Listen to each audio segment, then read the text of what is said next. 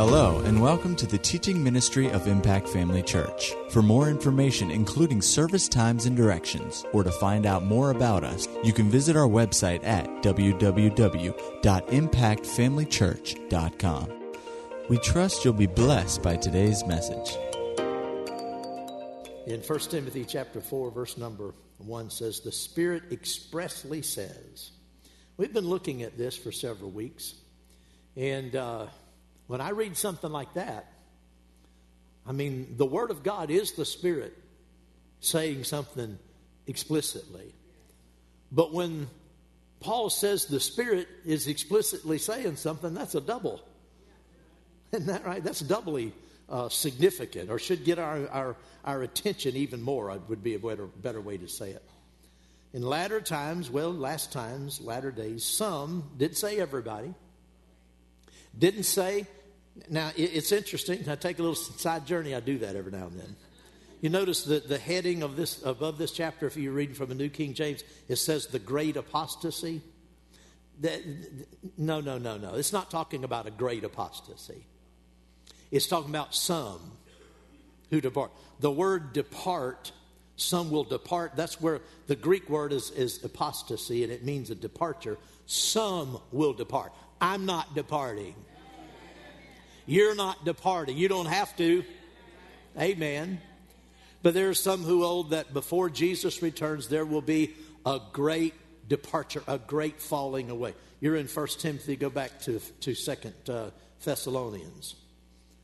Go back to the previous book, chapter 2. Let no one, verse number 3 says, Let no one deceive. Notice the heading of this chapter the great apostasy. This is a doctrine that is firmly established in the church. Otherwise, they wouldn't have Bible translators putting headings, adding to the scripture, you might say, adding to the Bible, the great apostasy. No, Jesus said some. Let no one deceive you, verse, says, verse 3 says, uh, by any means, for that day, the day of the Lord, will not come until first the, the falling away comes first. That's the word departure. It comes first, and the man of sin is revealed. And uh, notice what happens when, when the, the falling away comes, when the departure comes. It's translated falling away, but it's, it's the same as the departure. Notice what happens when this, ha- when this falling away comes. The man of sin is revealed. But if you drop on down, uh, to verse 7 says, For the mystery of lawlessness is already at work. Only he who now restrains will do so until he is taken out of the way, and then the lawlessness, the lawless one will be revealed. Notice two things happen, and, and both cause the same thing. There's a departure, and then there is the uh, uh, the one who's revealed is taken out of the way then the lawlessness the lawless one will be revealed. So there's two things a falling away or a departure and and the one who is restraining the lawless one is taken out of the way and boom we have the man of sin revealed. Well that's talking about the rapture of the church. That's the great departure. And that is going to be a great departure. That's going to be a great departure that's going to be a monumental, epic departure. Not from the faith, but of the church being caught up into heaven. Glory to God to meet the Lord in the air. Well, praise the Lord. Go back to 1 Timothy and look at chapter 4 again. In the last days, the Spirit expressly says, Some will depart from the faith. Well, uh, we're seeing that. We're seeing some. Amen. Doesn't have to be me. It's not going to be me. Doesn't have to be you. Amen. And what will cause uh, these people to fall away from the faith? Giving heed to deceiving spirits and doctrines of demons. That says then that in the last days there will be deceiving spirits in, in, a, in a special degree, in a degree that, that uh, has not been before deceiving spirits, and doctrines of demons. Well, we don't want to, uh, to be a part of that.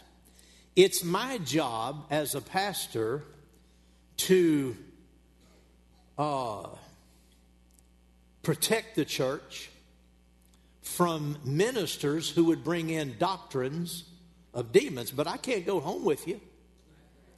I can't, I can't regulate what you watch on television or who you follow on the, on the internet or on your, on your devices. I, I can't regulate that. It's not my job. But I can warn you that there are doctrines of demons and there are, there are ministers, so called ministers, who teach doctrines that actually come from the devil. Amen. And so it's our job to be alert to both false doctrines and false ministers and to false manifestations of the so called manifestations of the Spirit. They have to be discerned. It's our job to do that. So, I want to begin tonight talking about testing or judging, however you want to say. I don't know what the, the final title will be, but testing dreams, visions, revelations, spiritual manifestations, and ministries. Testing these things. Now, judging or testing spiritual manifestations and the such does not mean that you're anti spiritual manifestation. It doesn't mean that you're not spiritual or that you're opposed to the work of the Holy Spirit. You know, there are people in the body of Christ uh, who are, uh, they deny any workings of the Spirit except that that's covert, that nobody ever sees. They don't believe in any manifestations of the Spirit. They don't believe in any kind of sign or wonder. God's not doing any of those things according to this view. There are a lot of people believe, probably a good portion of the church, uh, believe that all that's passed away. So if there's anything supernatural, now don't get spooked with the word supernatural. It's supernatural, not spooky natural. that's a that's a good Rand, Randall Greer uh, expression.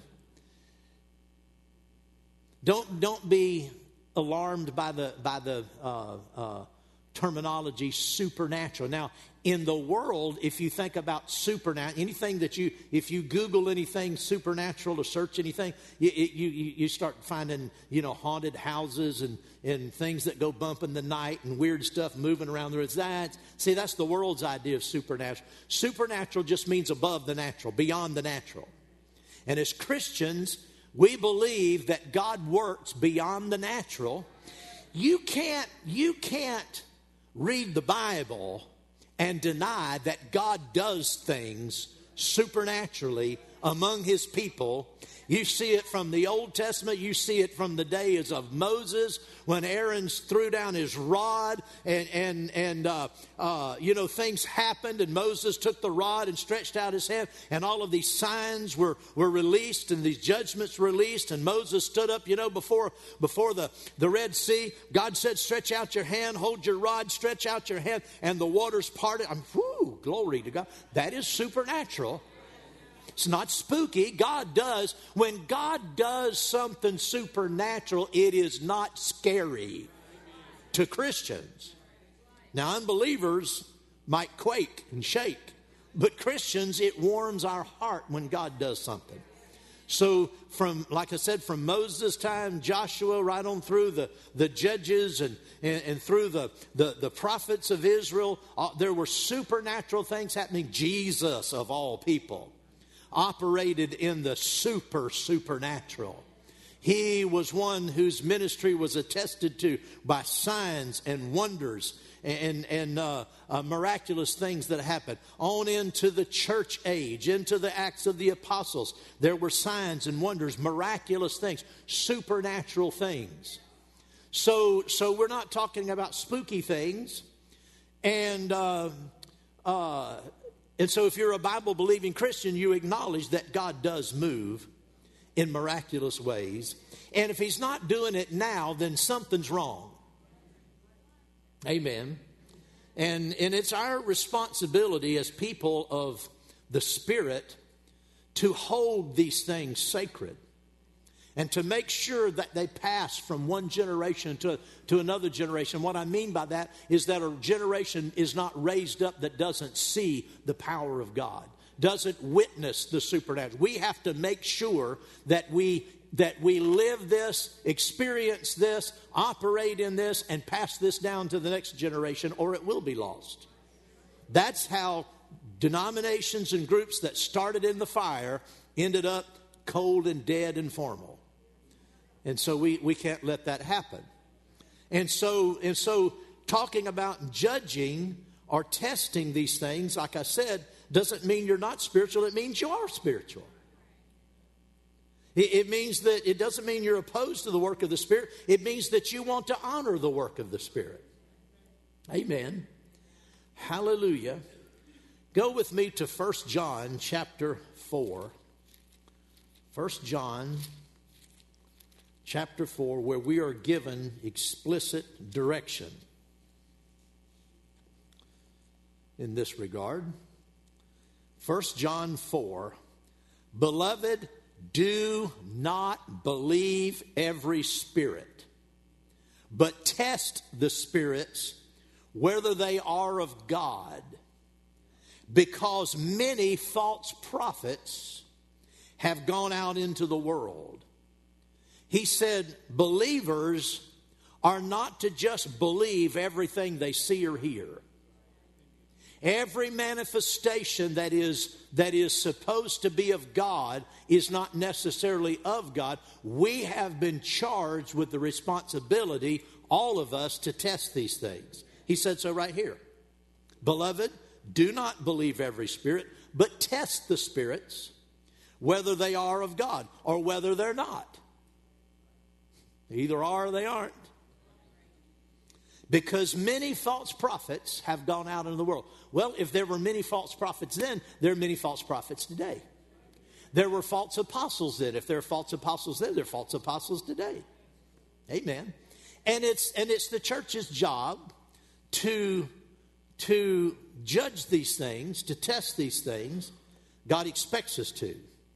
Now, from the beginning, whenever there was something true, Satan always came to uh, pervert it and present something that wasn't true in its place.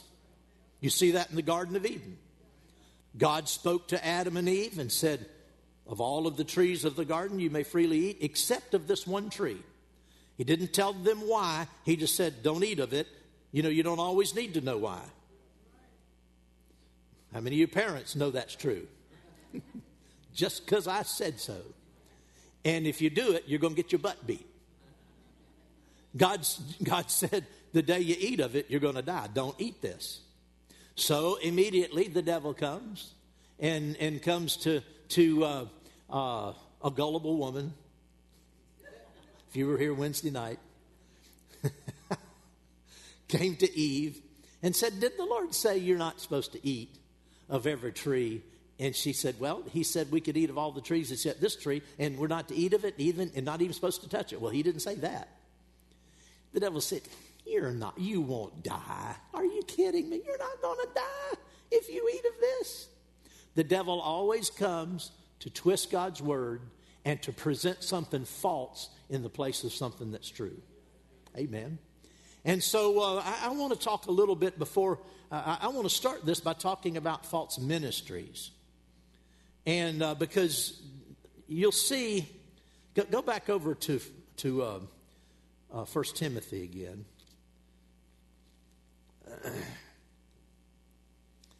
go, go to 2 Timothy, and you'll notice in verse 8, excuse me, verse 6, 1 Timothy, 2 Timothy 3 6. You know where I'm going. 2 Timothy, I don't, but you do. 2 Timothy 3 6. For of this sort, he, he talks about in the first part of this chapter how what the condition of men would be in the last days. Perilous times would come. Men would be lovers of themselves, boastful, and lovers of money, and all that stuff. So, this is a picture of the ungodly. It's talking about men in the world. But it can, but it can, it can be true of carnal Christians. A carnal Christian can, can exhibit exhibit any of these characteristics by, by listening to the flesh and yielding to the flesh. But after listing this, this uh, describing the generation of men that would exist in the last days, in verse 6, he says, Of this sort are those. So there are he's talking now here he starts talking about ministers because they try to get into the church they they try to they try to creep into the church they try to come in by stealth and by trickery and, by deception they try to sneak into the church. And uh, uh, and of course you know that, that could also be true from people who are outside the church could try to bring in uh, wrong things. But but of this sort he said there are ministers who are of this sort. Think about that. There, are, there will be ministers in the last days who will call themselves Reverend so and so, preacher so and so, pastor so and so, apostle so and so, prophet so and so, but they're of the sort of people described in the first three or four verses here. That's alarming. Of this sort are those who would creep into churches. We established that. Now, the early church had a huge problem with false apostles. And we can expect the same problems today. False apostles. Go with me to 2 Corinthians chapter 11. 2 Corinthians, and let's look at chapter 11. Hallelujah. Let's read the first six verses and then we'll skip down to verse number 12. Verse, verse 1 says, Oh, that you would bear with me in a little folly. And indeed, you do bear with me. You know, sometimes the pastor just needs somebody to bear with him while, while I get into some stuff. Okay? He said, and it may even seem folly. Bear with me in a little folly. Indeed, you do bear with me. For I am jealous for you with a godly jealousy. For I have betrothed to you, or betrothed you to one husband, that I may present you as a chaste virgin to Christ. But I fear lest somehow, as the serpent deceived Eve by his craftiness, so your minds may be corrupted from the simplicity that is in Christ. For if he who comes preaches another Jesus whom we have not preached, there are people today preaching another Jesus that we haven't preached. He, he sounds like the same Jesus, but his doctrine isn't the same as Jesus's. You, you'll know them by their, by their fruit. Amen. If he who comes, who, for if he who comes preaches another Jesus whom we have not received, or if you receive a different spirit, be careful. If you receive a different spirit which you have not received, or a different gospel which you have not accepted, you may well put up with it. Wow. I'm sure that made them shout and run the aisles. He said, Bear with me. you may well put up with it. And here, and here he, he, he starts getting into to, to what he described as a little folly. He said, For I consider that I am not at all inferior to the most eminent apostles. He's tooting his own horn. Paul was being criticized and he was being compared to other so called ministers who called themselves apostles, and they were flashy, they were flamboyant, they were well spoken, they presented themselves in, in grandeur. And the apostle Paul was none of those things. He was a, a, a, a man of, of uh, limited impression. He didn't, he didn't have a big charismatic persona. He wasn't the kind of person that when he walked in the room, he just sucked all the air, air, air and oxygen out of the room. He was, he was, uh, well, he said in verse 6, he said, I'm not trained, I'm untrained in speech. So he didn't talk very well. Even though I am untrained in speech, yet I am not in knowledge. But we have been thoroughly manifested among you in all things. He said, Church, Corinthians, I'm an open book. I might not be as elegant or, or uh, eloquent, what I was trying to I might not be as eloquent or as uh, well spoken. And I might not come in with all of the fanfare and the, and the hoopla of all these other ministers. He said, But you know my life. Amen. Let's skip down because he goes into another uh, topic here. But he said, But what I do, verse number 12, I will also continue to do that I may cut off the opportunity from those who desire an opportunity to be regarded just as we are in the things which they boast. He said there were, there were some apostles. He goes on to talk to them in the verse, next verse. There are false apostles. apostles.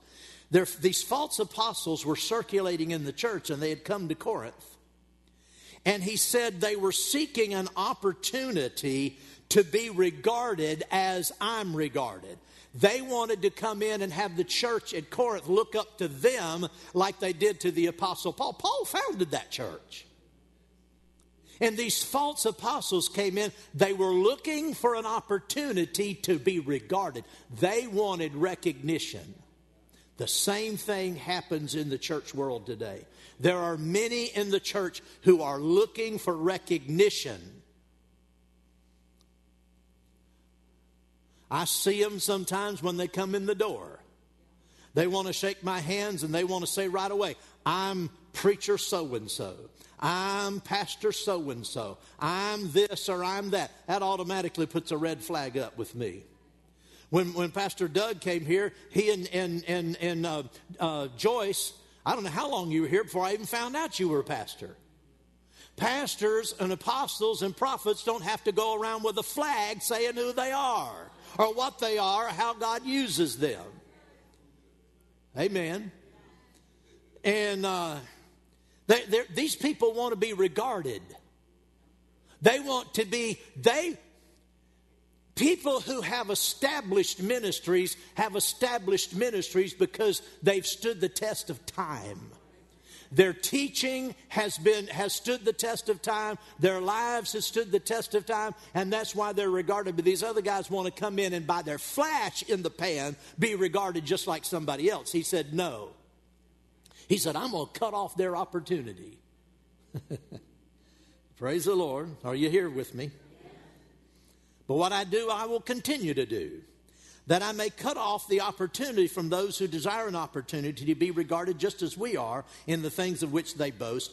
For such are false apostles, deceitful workers, transforming themselves into the apostles of Christ. He said there, the, of these kinds of people are false apostles. The word in, in the Greek for apostles is apostolos. And this is a compound word, and the, and the prefix is pseudo. They were pseudo apostles. That simply meant they were pretend apostles. Someone who represented himself to be an apostle when in fact he was not an apostle. That's what a pseudo apostle. Such are fake apostles, deceitful workers. Hmm. For such are pseudo apostles fake apostles, and deceitful workers.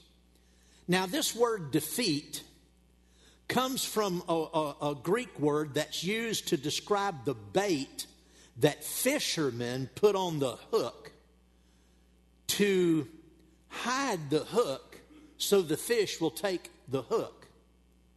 They put bait on there to deceive the. In fact, this word deceitful a derivative of this word was in, in, the, in, in earlier times was actually the word for fishermen. Fishermen were deceitful. That was, that was what they were called. In other words, are you hearing me? A fisherman, the, the, the, the, the name fisherman meant deceitful one. Because that's what fishermen do. They deceive the fish. So, what I do when I fish, I'm out to trick them. I'm out to deceive them. I'm wanting them to take what is not real. And so I'll put, you know, I'm a fly fisherman, so I, I, I fish with completely fake bait, man made. And, and there are little insects that, that hatch on the river bottom and and whenever the, the temperature and the and the daylight and the seasons begin to warm up these these larvae begin to break loose from the bottom of, of a creek bed and they begin to float to the surface. And as they're floating to the surface they they start shucking this cocoon that they're in. And when they get to the top of the water they they sit on the top of the water and they're called flies. They're stone flies uh, uh, uh, caddis flies midges different these aquatic insects and they sit on the surface of the water for just a, a few moments and, and they have newly sprouted wings, but they're wet, and they sit there on the surface of the water and they, and they shake their wings and, and, and, and try to throw off that water. They're only there for a few moments and they fly away. Now, they don't have a very good life. They fly away, and with an hour, within an hour, they mate, and the female drops her eggs into the water, and they both die. So they've lived all year for this. Well, the fly fisherman, I have. I,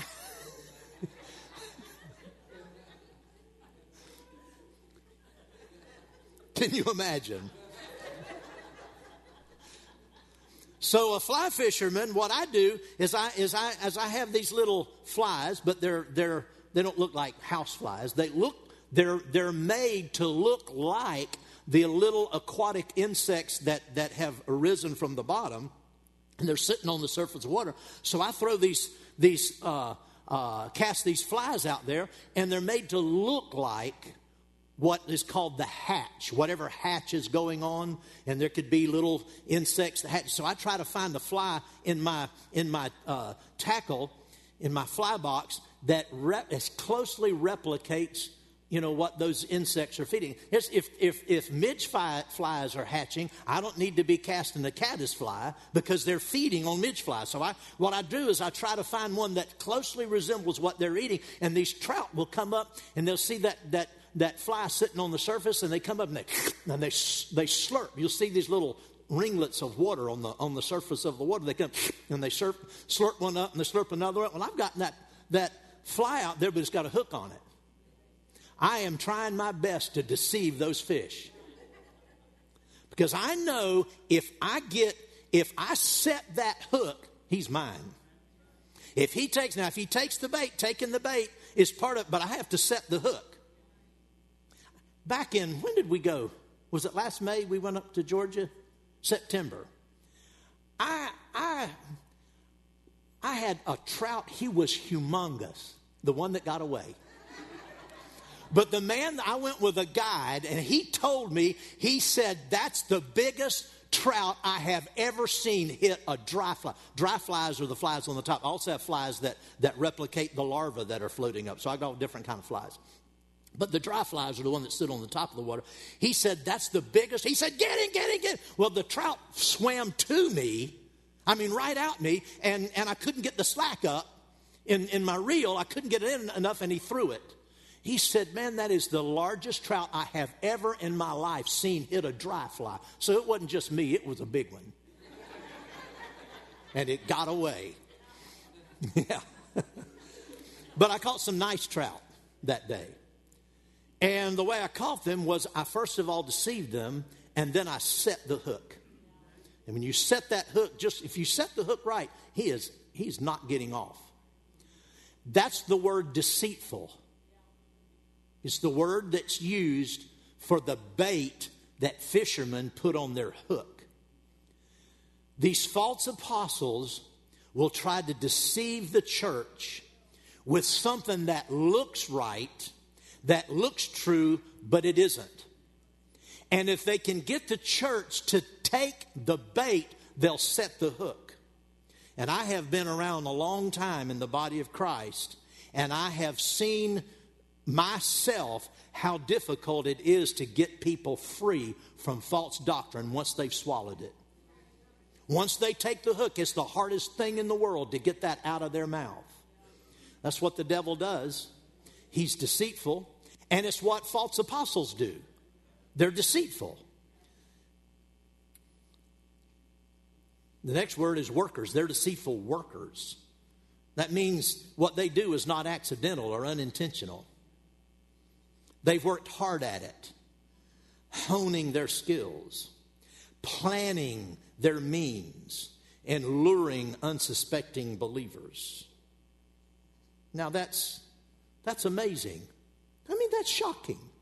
That there would be people coming into churches who have honed their skills, they practice their intention. They're not doing this accidentally, they're intending to deceive people so that they can get the hook in their mouth so that they can be regarded as somebody. That's what they want. They want to be regarded. They want the, the, the acclaim. They want the reputation. They want the glory. They want the money. Because right away, they're going to ask for your money. Amen.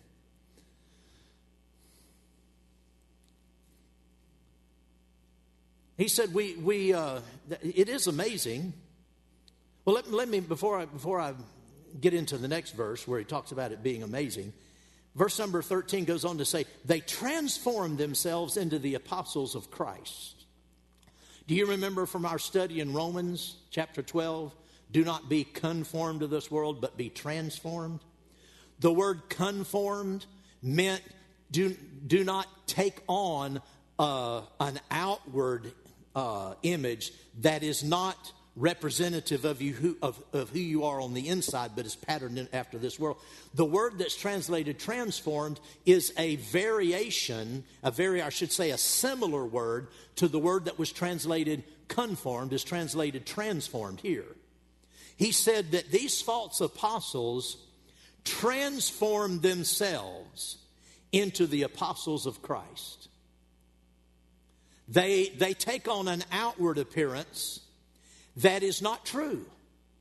And they do it intentionally. They, they want to look like apostles. They want to call. You say, well, Pastor, what are you talking about? Listen, we had one of them in our church just a few months ago. He sat right back in that area about where uh, uh, Wendell and, and Lori are sitting right back, and he came for several services. You remember? You know who I'm talking about. There's a couple of you, of you uh, people in our church know who I'm talking about. He was a false apostle. And he came to our service, like I said, he came for several weeks. He didn't come every week, but interspersed over a period of, of maybe, I don't know, two months in the first part of this year. He sat right back over there. He was an, a so called apostle. I went to his website. And in his website, he, he, had, uh, he was visiting with another apostle. And it was this real, I, I don't, I don't mean to be overly sarcastic, but it was this little low budget set. And they're in this room, and Apostle uh, Doodad was welcoming, welcoming Apostle so and so. And so Apostle Doodad says, Well, it's great to have Apostle so and so with us today. And Apostle so and so said, Well, it's great to, ha- to be with you, Apostle Doodad and they were self. It was like this mutual uh, uh apostolic uh, uh, uh admiration society. They were both conferring apostleship on each other. And, and, and, and don't just mean to be sarcastic or, or, or critical, but they talked about their ministry and what they were doing, but they, they didn't talk about anything that would indicate they were true apostles. They didn't talk about any churches they had founded. They didn't talk about any of the places they had been and preached the gospel where it hadn't been preached. They didn't talk about any signs and wonders. They just, they just called themselves apostles, and he showed up here in our church. Well, I just ignored him and he went away.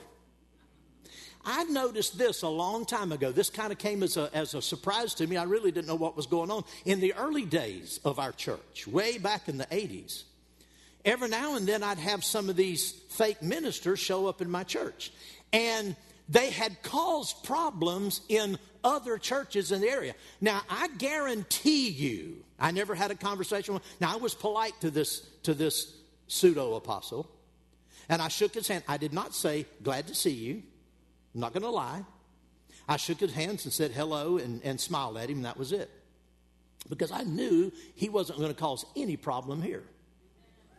I noticed years ago that some of these fake ministers would show up in our church, and I knew that they had caused problems. They had infiltrated, gone around the Gator, Gator, Greater Gator, the Greater Gator community of churches, reptilian churches. and they had infiltrated those churches and caused problems. I never said a word to them other than just shake their hand. I never acknowledged them, never said anything. And after a while, they just left. I saw that again and again. I'm thinking, well, now, why is it they didn't cause a problem at, at, at Faith Christian Fellowship? That's what our church used to be called. Why didn't they cause a problem at Faith Christian Fellowship? I know they caused a problem at, at Pastor so and so's church and Pastor so and so's church and Pastor so and so's church, but they just came here and went their way. Because I didn't give them any opportunity. Now, I, I can tell you this much the devil senses some things, and they no doubt sensed that if they had ever opened their mouths and tried to interject something, I would have run them out of here on a rail. I'm not being braggadocious. It's not a you know, it's not a, a, a, a masculine thing. I'm just a pastor, and I'm not going to let anybody come in here and deceive my church. And, and I didn't understand it, but what I, but I discovered what it was is that when you know your place and you know who you are and you know your office and you know your authority, the devil knows that you know it. So this man stayed a few weeks and then he eventually drifted on. So there are false apostles right in our area.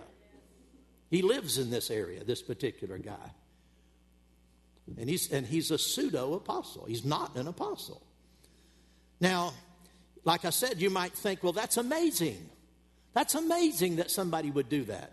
Well, the next verse, Paul said, don't be amazed. And no wonder. In other words, don't wonder. Don't be amazed. Don't be shocked. No wonder. No wonder. For Satan himself transforms himself into an angel of light. Therefore, it is no great thing. See, I didn't think it was a great thing. I didn't get nervous. I didn't plot and position somebody to take him out. It was no great thing because I, I knew he's just being like the devil. The devil transforms himself into an angel of righteousness, so it's no great thing if his ministers transform themselves into an angel of light. Amen. Ministers of righteousness, whose end will be according to their works. Now, some people are just deluded and misguided. But when you start calling yourself an apostle, you've, you've stepped into another realm of deception. Amen. The New Testament church recognized apostles as very powerful ministers. The, the apostolic office was very real in the first century church. It was highly regarded because apostles were men of tremendous anointing beyond the ordinary, beyond uh, pastors and evangelists and teachers. The anointing on, a, on an apostle was, was, was recognizable. And so the church had a great regard for it, but, but the devil then wanted to, to replicate that same type of ministry in order to bring deception into the church. In go to Revelation chapter 2 with me. Revelation 2. Ephesus, the church that I told you I'd get to Ephesus, the church at Ephesus had a real problem, an extraordinarily, an, an extraordinary problem with, with fake apostles, beyond the ordinary. Now, Paul talked about these fake apostles at the church at Corinth, but Ephesus was really overrun with them. You might remember that Paul in Acts 20, have you, have you found Revelation 2? Hold your place there and go to Acts chapter 20. Acts chapter 20. Paul, you know, we've looked at this passage. Paul convened this ministers' conference there in, in Melita. He called for the elders of the, of the church of Ephesus, the ministers, the pastors. And he said, verse 29, I know this, that after my departure, savage wolves will come in among you. Now, this was, this was in the early 60, uh, I, I, I, did have to go back to look at my chronological chart to actually pin it down, but let's just say around the early 60s, AD, 60s, 62, 59, 63, somewhere around then. Paul thought that this would be the last time he would see them. But in fact, he was arrested, and we see that in, in the latter part of the book of Acts. But after the arrest that we have uh, detailed in the book of Acts, in Acts chapter 27, after that time, Paul was released and he went out and, and, and evangelized and, and, still ministered. And this, this epistle that we, that we read over in 1st and 2nd Timothy, those epistles were written after his first imprisonment. So before that, in the, in the around, like I said, in the early 60s, he predicted, he said, I know this, that after my departure, savage wolves will come in among you, not sparing the flock. Also, from among yourselves, men will rise up, speaking perverse things to draw away the disciples after themselves. Do you see a pattern? They want, they want an opportunity to be regarded. That's what it's all about. They want to draw disciples after themselves. Well, when John uh, received the book of Revelation, the book of Revelation was, was given, uh, this vision that he was given, this was in the late 90s AD. So 30 years later, just exactly what had happened at the church at, that Paul predicted would happen at the church in the church of Ephesus was happening. And so Jesus uh, appeared to, to John, and he said in chapter 2, verse 1, to the angel or to the messenger, I take that to mean the pastor of the church of Ephesus. Pastors aren't angels, I'm certainly not one. But the word angel, angelos, which is commonly translated angel, uh, the, that's what that's the way it's commonly translated and spirit beings that come from heaven angels that's the greek word that's used angelos but the definition of the word means a messenger and so this isn't talking about actual angelic beings because he told John to write a letter to them and to write it on parchment. Well, who how you going to mail that letter? What's the, what's the angel's P.O. box? And besides that, why is a man giving a message to an angel from Jesus? Because every place out in the scripture, Jesus is giving messages to the angels to give to men. So I take this to be the messenger of the church of Ephesus, was the pastor of that church. Pastors. To the angel of the church of Ephesus, write these things says he who holds the seven stars in his right hand, who walks in the midst of the seven golden lampstands. I know your works, your labor, your patience, and listen, and that you cannot bear with those who are evil. And you have tested those who say they are apostles and are not, and have found them liars. So the church at Ephesus had a, a real problem with apostles, false apostles, pseudo apostles. Only they had tested them, discovered that they were not true, that they were liars, and Jesus liked it. Jesus is not against, Jesus is in favor of, of supernatural ministries and supernatural experiences being judged.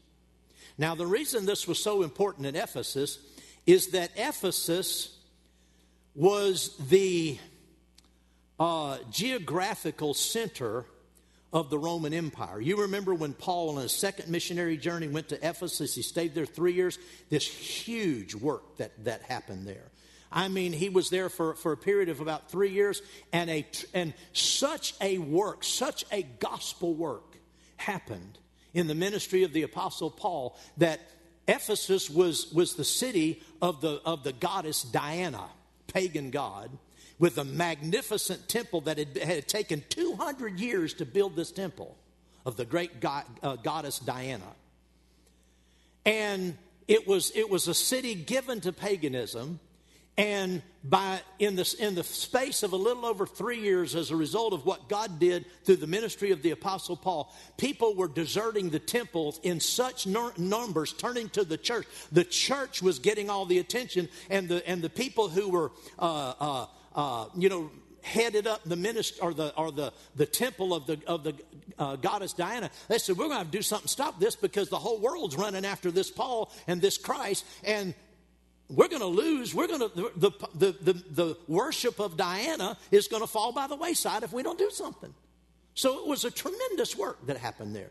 Churches were established. Well, Ephesus, because of where it was, there were these roads that radiated out. Ephesus was on the imperial highway from, from, uh, from the east to, to, to, Rome. It was a very, it was a commercial center and it was a uh, social center and it was considered, it was called the light of Asia. Ephesus was known as the light of Asia because whatever happened in Asia spread everywhere else. The other churches in the, in the book of Revelation here, these seven churches, Ephesus is the first one. Those other seven churches, Smyrna and, and, and Thyatira and all of those, were likely offshoots of this mother church in Ephesus. Because the influence of, of Ephesus in the natural uh, uh, enabled Ephesus, the church at Ephesus, to have that kind of influence and spread. What would happen in Ephesus is because it was such a, a, a like I said, it was called the city of light. And uh, because of, of its influence, things that, that could get a hold and take hold in Ephesus would spread. So, because of that, free thinkers, and uh, people with new ideas, novel ideas, arts, and things, they would come to Ephesus and try out their work or their, their new idea or their new doctrine or whatever it is. You know, they would try it in Ephesus first because if they could, if they could win it in Ephesus, they know they could take over all of Asia. Well, when that was going on in the natural, well, when the church began to explode in Ephesus, it became clear that the church in Ephesus was going to be equally influential, and whatever happened in the church at Ephesus would spread to all of Asia. So people then began to come with false doctrines. They, they, their idea was if I'll try this out in Ephesus, and if I can get a foothold in Ephesus, I'll reach all of Asia. I'll become recognized. I'll be somebody. So all of these false ministers would come to Ephesus, these false apostles. Ephesus was, was, had a real problem. The church had a problem on its hand, but the church had heeded, at least for a while, up until this point, they had heeded the, the instructions of the Apostle Paul 30 years prior, and they had developed a, a no tolerance for false apostles. No tolerance. I mean, wouldn't put up with it at all. That's why I have that attitude today. I'm not putting up with false prophets, false apostles, false teachers. I'm not putting up with it. Jesus commanded, he commended the church. Now, there were other things that, that threatened the church. He said, number one, you've, you've, you've left your first love. So there were some problems at Ephesus, but he said, this you have, this you have is you hate those who are evil, and you have judged those, you've tested those who call themselves apostles and are not, and you found them to be liars. Jesus likes that. I remember when the story that, that, that Dad Hagin told of whenever Jesus, at one time Jesus appeared to him and told him something, you know, that, that he, Jesus was trying to talk to him, and that evil spirit popped up and started making all that noise and threw up a, a smoke screen. And, and, and Brother Hagin, you know, he could hear Jesus talking, but he couldn't understand what Jesus was saying. And he finally, out of frustration, just pointed to that spirit and said, Shut your mouth, shut up. And he said he fell down and the smoke screen went away. And Jesus said, If you hadn't done that, I couldn't have. Brother Hagin says, Now hold on a minute, Jesus. You might, I might be standing here and I know you're appearing to me, and I don't care if you are Jesus. I've never heard anything like that in my life. Jesus said, There's a lot you haven't heard. Jesus said, If there's anything like that in the Bible, I haven't seen it. He said, There's a lot in the Bible you haven't seen. And Jesus said, Well, I tell you what, he said, I know you're standing here, but even though you're Jesus, you're going to have to give me three scriptures from the New Testament to support what you just said because I've read the New Testament 150 times and it's not in there. What he's essentially saying, is I haven't seen it. He was essentially saying, I've read it and it's not there. Jesus, he didn't get mad with it because Jesus loves this kind of stuff. He loves people who will test the spirits. It's what he said to do.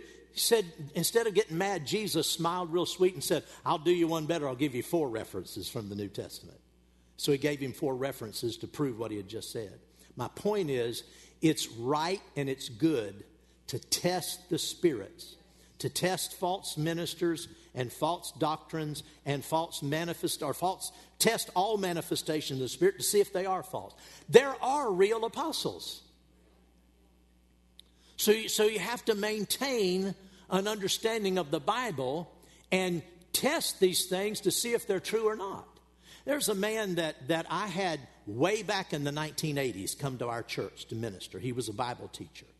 And he had a, he had a good ministry. He had written some books. And, and, and I liked him. He was, he, was, he was solid. But he had a flaw that I detected. Nobody ever said it. I just being around him, I knew this was true. Uh, just because of the, of the things that he said. This was in the early Word of Faith days. And like our church, our, like I said, our church had just been going just a short while. And I invited him to come, and because I, I knew of him, didn't know him personally until he came. But I could tell in talking with him that he wanted to be regarded. He really wanted to be, he wanted to get in that group of the, of the upper echelon of the word of faith. I, what's the, you might know, Steve, or some of you sports fans might know, what is that, uh, that term from, uh, I think it came from uh, Notre Dame, the seven stones of granite or something. Does anybody know what that is? Has anybody ever heard of that? Back, way back when, you know, when Notre Dame really, you know, made its name in football, there, there, were, there were seven linebackers or, or huh?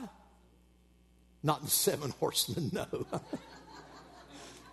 I think it was called the seven stones of granite. They were like these seven linebackers or, or, or linemen or something. And, and they were, you know, they were uh, you know, taking college football by storm. And I think of, and I think of the seven stones of granite in the Word of Faith movement. You know, in, in those days, Kenneth Hagin, obviously the the uh, Mahatma of all. You know, uh, the leader. And there's Kenneth Copeland, and there was uh, Fred Price, and there was uh, Norval Hayes and John Osteen, and who else? Huh? Did, did you the four horsemen of what? They called them four horsemen? Well, there were seven stones somewhere. what have you got? Seven blocks of granite. Who are they? Okay, Fordham. Wasn't, it wasn't Notre Dame. See, Jesus is happy with these two guys.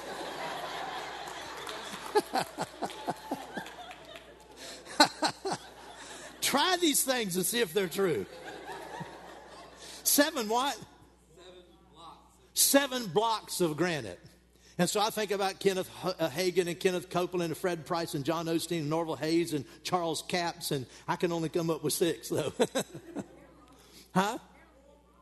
No, well, no, he wasn't really a Word of Faith guy. It might have been, well, Jerry Savelle, uh, that would be, that would be my choice for number seven. And uh, so, anyway, I don't know where I was going with that. Glory to God.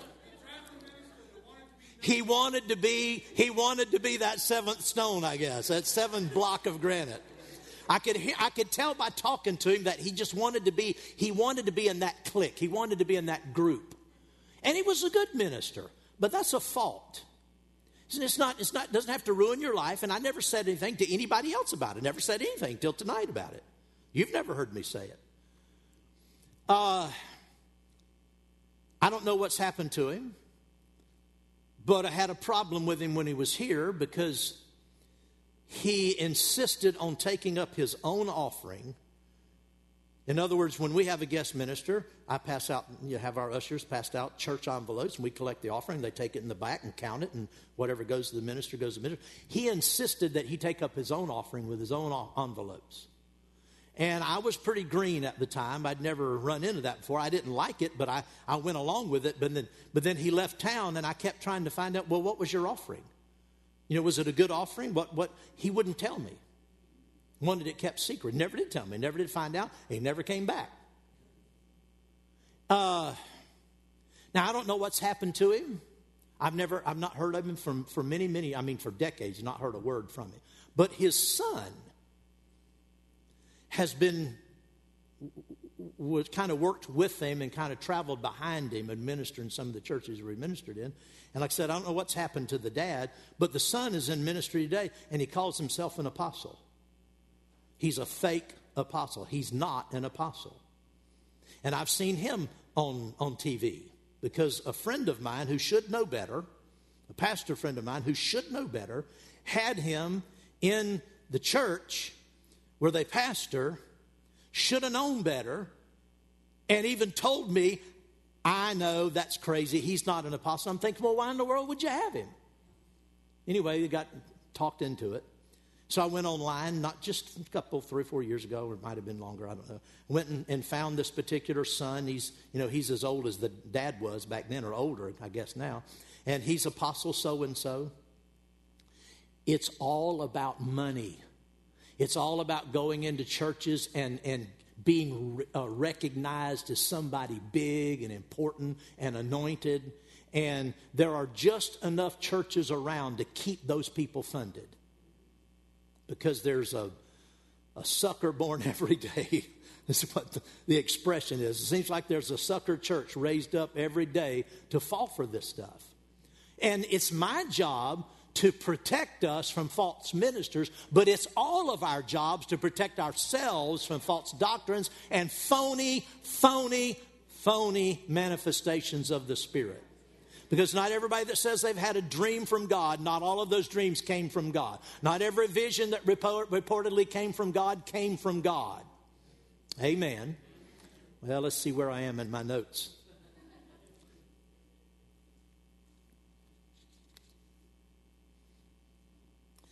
I'll just close by saying this because I've been going long enough. The church of had Ephesus, Jesus said, "You have tested them who say they are apostles and are not." and have found them liars. Evidently, the church at Ephesus had developed a system, you might say, or a series of uh, uh, questions or examinations or something. In other words, this wasn't just something that happened by accident. Now, why would they do that? Because the church at Ephesus had seen the real apostles. They had experienced real apostles. And they knew that fake apostles were a threat to the real. Because if people could, could, could worm their way in and claim to be apostles who weren't, and if the leadership in the church didn't stop them, the church would follow after them. And the reputation, there would be a stain on the, on the real genuine ministry, genuine ministry uh, apostolic ministry, and, and it would uh, undercut it and, and, and uh, uh, uh, uh cause it to be not regarded like it should. Because the things that, that are by the Spirit, men who really operate by the Spirit don't promote themselves. Brother Hagin used to say it like this You can put any name you want to on, on, on an empty can, but it won't put nothing in the can. And he said, anybody that has to go around calling themselves an apostle or a prophet probably aren't either an apostle or a prophet. Because men of the Spirit don't have to take on airs. They don't have to promote themselves. They don't have to try to be, they don't have to try to polish up an image because they just depend on the Holy Spirit. the Holy Spirit's not there, He's just not there. That's one thing I loved about Brother Hagin. I've been in more, far, far more meetings of his that were non spectacular by a huge uh, uh, multiplier than I've been in meetings where something spectacular happened. Because if the anointing wasn't there to, you know, to, to operate as a prophet and stand in that awesome office that he did so magnificently, if the anointing wasn't there, he, he would just teach. And, and it, was, it was prophetic teaching, but it was just teaching. And a lot of people in, in the latter part of, uh, of latter half of his life, I would say, from the time I was at Rhema going on, there were people when I went to Bible school would sleep in his classes because they were just it was just dull teaching. They were wanting that pop that supernatural woo they wanted him to stand up on the platform and call people out and get lost in the spirit and see angels and all that kind of stuff. I mean just a few times that happened. Most of the time it didn't happen because men of god don't put stuff on. They don't make up stuff. They don't put they don't put on. But false apostles do nothing but put on and it's dangerous to the real apostolic office. It's a danger to the real prophetic office. It's a danger to the real pastoral office. It's a danger to the teaching office and evangelistic office when people who are fake are regarded as true. Well, praise the Lord. Glory to God. So they tested them. So, like I said, this was some kind of a deliberate investigation. And uh, we'll, we'll, we'll unplug here. We'll look at more of this. Amen. Praise the Lord. Hallelujah. We're living in a time where error and false ministers are uh, multiplying. You, the, the day of, of media that we're in today, the, the, the uh, multitude of different kinds of media has set up a perfect situation where people can can uh, uh, work their error and their and their deception and get into churches through the congregation. And I urge you, I call on you to be careful of who you listen to. You need to, you need to, you need to, before you accept somebody as being real, you need to find out something about them. Before you just gobble up that, that bait, need to find out if it's real and what's behind it and what is there somebody trying to hook you with something. Amen. Well, praise God. Amen, amen, amen. Glory to God. Did you get anything out of this tonight? We'll go further. Hallelujah. Because we're also living in the greatest day of the church. Hallelujah. What's going on in our world that seems to be so much trouble is nothing in the world than the devil trying to stop the spread of the gospel. I guarantee you that's the biggest that's the biggest thing behind COVID is to try to stop the God. Missionary work all over the world has come to an absolute standstill for one solid year. Everybody's home. Nobody can travel. Nobody can go. That tells me that there's about to be a, an eruption, glory to God, of gospel power, gospel activity, glory to God and in churches and assemblies everywhere. Glory to God that the power of God. Jesus will not be defeated. The church will not be defeated. The devil snuck this in, but it's not going to last and it's not going to work. Glory to God. Because the true church will arise in these last days what we sometimes call the remnant church, the true church, glory to God, that isn't caught up with all of the all of the trappings of the flesh and all of the hoopla of natural things. Just depend on the Holy Ghost. Amen. The Word and the Spirit and nothing more. Amen. Praise the Lord. Well, let's stand up. Glory to God. Hallelujah, hallelujah, hallelujah. Glory to God. Glory to God. Glory to God. Thank you, Father, for a hunger and a desire in the church to be approved unto God, to recognize those ministries and those moves of the Spirit that are of the Spirit, that are of God, and not be deceived and taken in by that which is phony and fake. Glory to God. Hallelujah. If we're living in the last days, then we're going to be the church that overcomes in the last days. Amen.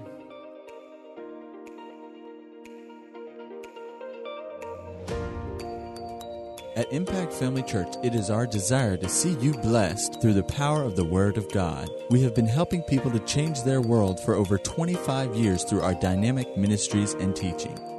If you are going to be in the North Central Florida area and are interested in attending our services or just want more information about us, you can visit us online at www.impactfamilychurch.com.